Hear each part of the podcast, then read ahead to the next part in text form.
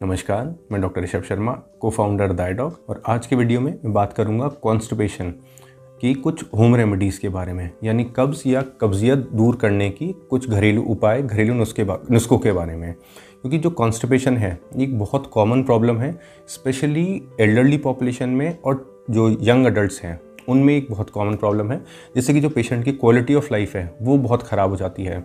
इसलिए इस वीडियो में मैं कुछ ईजी एंड सेफ़ टिप्स कुछ उपाय आपसे शेयर करूँगा जिससे कि आप कॉन्स्टिपेशन की प्रॉब्लम से निजात पा सकें। और इस वीडियो को मैंने तीन सेक्शन में डिवाइड किया है। पहले सेक्शन में मैं आपको बताऊँगा कॉन्स्टिपेशन क्या होता है आ, किस तरीके से कब्ज़ को डिफ़ाइन करा जाता है कितनी स्टूल फ्रीक्वेंसी पर कब्ज़ कहते हैं।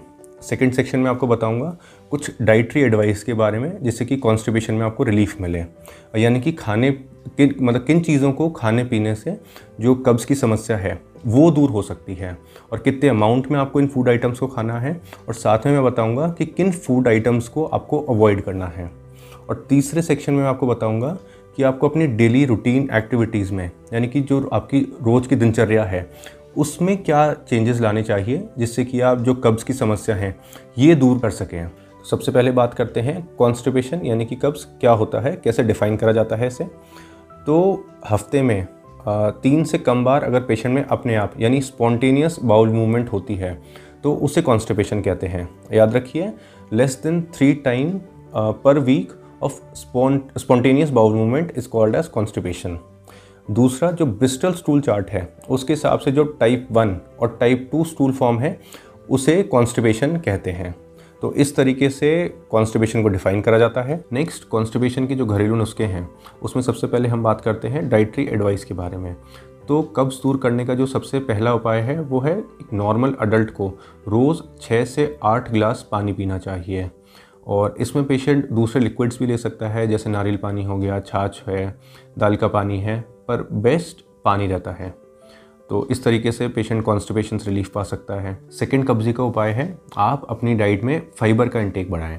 और अगर हम मेल्स की बात करें तो मेल्स को अपनी डाइट में 30 टू 38 ग्राम्स ऑफ़ फाइबर अपनी डाइट में रोज़ खाना चाहिए।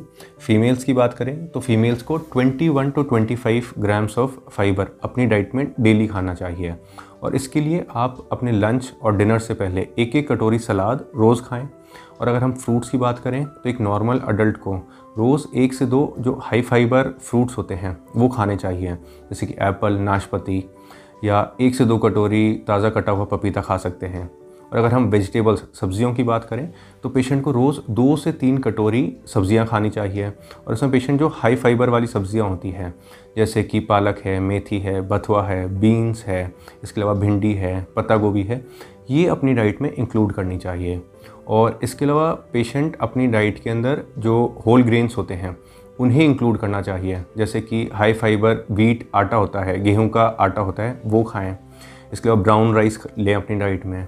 और कभी कभार पेशेंट अपनी डाइट में जौ का आटा, ज्वार का आटा, बाजरे का आटा, मक्के का आटा, जो मोटे ग्रेन्स होते हैं, उनको अपनी डाइट में इंक्लूड करें। बाकी आप अपनी डाइट में नट्स जैसे कि किशमिश, बादाम और एप्रिकॉट्स और सीड्स जैसे कि चिया सीड्स फ्लैक्स सीड्स ये भी आप इंक्लूड कर सकते हैं। और इसके अलावा स्टूल बल्किंग एजेंट जैसे कि साइलियम हस्क ये रोज़ रात में आप एक से दो चम्मच लेके रात में सो सकते हैं। और क्योंकि साइलियम एक बहुत अच्छा ट्रीटमेंट ऑप्शन है, बहुत एक अच्छा इलाज है कब्ज़ दूर करने का तो ये आप यूज़ कर सकते हैं। और आपको ध्यान रखने वाली बात यह है कि जब भी आप अपनी डाइट में फाइबर इंटेक बढ़ाएँ तो उसके साथ आप अपनी डाइट में जो वाटर इंटेक है, लिक्विड्स का इंटेक है, वो भी आपको बढ़ाना चाहिए। वरना जो हाई हाई फाइबर डाइट की वजह से आपके अंदर ब्लोटिंग और गैस की प्रॉब्लम हो जाएगी।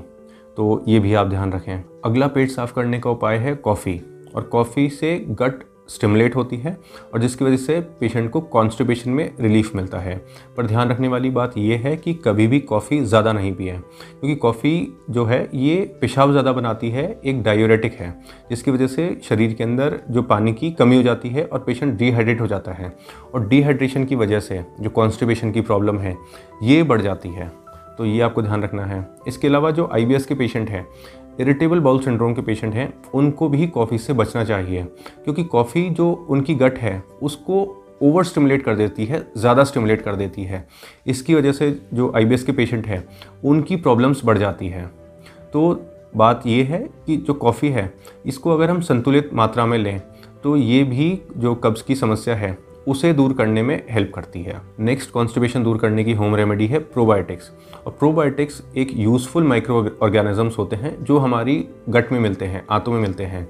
और ये जो हमारा फ़ूड का डाइजेशन है, खाने को पचाने में, इसमें हेल्प करते हैं। और जो ये प्रोबायोटिक्स होते हैं, ये मिलते हैं, दही में मिलते हैं, छाछ में मिलते हैं योगर्ट्स में मिलते हैं। इसके अलावा इनके सप्लीमेंट्स भी आते हैं प्रोबायोटिक्स सप्लीमेंट्स भी आते आते हैं। तो इन प्रोबायोटिक्स को अपनी डाइट में इंक्लूड करने से आपको कब्ज़ी की जो समस्या है, उसको दूर करने में बहुत हेल्प मिलेगी। अगला कब्ज़ी दूर करने का टिप है, आप अपनी डाइट में प्रोसेस्ड फ़ूड जो हैं, उनके इनटेक को कम्प्लीटली रिस्ट्रिक्ट करें। प्रोसेस्ड फ़ूड में आते हैं पिज़्ज़ा पास्ता नूडल्स ब्रेड और बाकी मैदा को अवॉइड करें अपनी डाइट में। इसके अलावा अल्कोहल और जो कैफिनेटेड ड्रिंक्स हैं, इनके इनटेक को भी आपको रिस्ट्रिक्ट करना चाहिए, क्योंकि जो अल्कोहल और कैफिनेटेड ड्रिंक्स हैं, इससे शरीर में पेशाब ज़्यादा बनता है, शरीर डिहाइड्रेट हो जाता है पानी कम, पानी कमी हो जाती है शरीर में। और इसकी वजह से भी जो कब्जी की समस्या है, वो पेशेंट में बढ़ जाती है। नेक्स्ट होम रेमेडी है जो लैक्टोज इंटॉलरेंट पेशेंट हैं। उन्हें अपनी डाइट में मिल्क एंड मिल्क प्रोडक्ट्स इन्हें अवॉइड करना चाहिए। क्योंकि लैक्टोज इंटॉलरेंट पेशेंट को जो मिल्क एंड मिल्क प्रोडक्ट्स हैं, इन्हें पचाने में बहुत मुश्किल होती है और पेशेंट को फिर गैस ब्लोटिंग कॉन्स्टिपेशन या डायरिया इसकी समस्या से जूझना पड़ता है। इसलिए आप अगर लैक्टोज इंटॉलरेंट हैं तो आपको मिल्क एंड मिल्क प्रोडक्ट्स को अवॉइड करना चाहिए। अब मैं कब्ज़ के इलाज के लिए कुछ जीवन शैली के बदलाव, यानी कि लाइफस्टाइल चेंजेस के बारे में आपको बताऊँगा। तो उसमें जो पहला कब्ज़ का इलाज है, वो है आप रोज़ एक्सरसाइज की आदत डालें। रोज़ 20 से 25 मिनट आप तेज़ कदमों से वॉक पर जाएँ, या फिर आप साइकिलिंग की आदत डालें, या फिर आप रोज़ डांसिंग की आदत डालें। या फिर आप रोज़ स्विमिंग की आदत डालें। इसके अलावा आप कोई स्पोर्ट्स की एक्टिविटी जैसे कि टेनिस या बैडमिंटन ज्वाइन कर सकते हैं। और रोज़ 20 से 25 मिनट एक्सरसाइज करने से जो हमारी आंतों की चाल है, बाउल मूवमेंट्स हैं, वो अच्छी रहती है और जिसकी वजह से जो ये कब्ज़ की समस्या है, वो पेशेंट की लाइफ से दूर रहती है। अगला कब्ज़ दूर करने का उपाय है आप डिफिकेशन के टाइम। स्टूल पार्स करते टाइम आप स्क्वेटिंग पोजिशन में बैठे, यानी कि आप उकड़ू बैठे और जो स्क्वेटिंग पोजिशन है, ये बेस्ट पोजिशन होती है डिफिकेशन के लिए। और इसके लिए आप इंडियन टॉयलेट्स यूज़ कर सकते हैं। और अगर आपके घर में वेस्टर्न टॉयलेट है वेस्टर्न कमोड है तो आप अपने पाँव के नीचे स्टूल यूज़ कर सकते हैं। अगला कब्ज़ का उपाय है कि आप कभी भी जो नेचर स्कॉल है, उसे अवॉइड ना करें। जब भी आपको डिफिकेशन का सेंसेशन है आपको लगे कि आपको मोशन के लिए जाना है तो आप तुरंत टॉयलेट यूज़ करें। क्योंकि बार बार मोशन डिफ़र करने से भी जो कब्ज़ की समस्या है, वो पेशेंट में बढ़ जाती है। और इसके अलावा जो नेक्स्ट स्टेप है, वो ये है कि आप रोज़ जो अपना डिफिकेशन का टाइम है, सुबह का जो सुबह का बाथरूम जाने का टाइम है, वो सेम टाइम रखें। और इस सेम टाइम के डेली शेड्यूल को फॉलो करने से भी जो कब्ज़ की समस्या है, वो पेशेंट में दूर हो जाती है। अगला कब्ज़ दूर करने का उपाय है, आप स्ट्रेस अपनी लाइफ में अवॉइड करें। रोज़ आप सात से आठ घंटे की नींद पूरी करें। इसके अलावा योगा, प्राणायाम, ये करने की आदत डालें। क्योंकि स्ट्रेस से भी जो आंतों की मूवमेंट है, आंतों की चाल है, ये कम हो जाती है और पेशेंट को कॉन्स्टिपेशन की जो समस्या है, वो पेशेंट में बढ़ जाती है।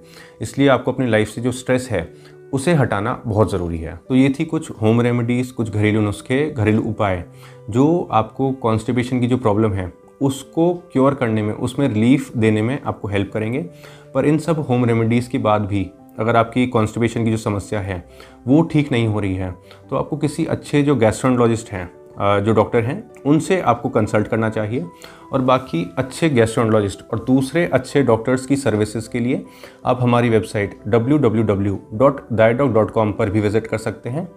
और इसी के साथ मैं ये वीडियो एंड करता हूँ। और बाकी हेल्थ एंड मेडिकल से related authentic useful and reliable information के लिए। आप हमारा चैनल डायडॉक हेल्थ ज़रूर सब्सक्राइब करिए। बाकी हेल्दी रहिए, खुश रहिए। Thank you take care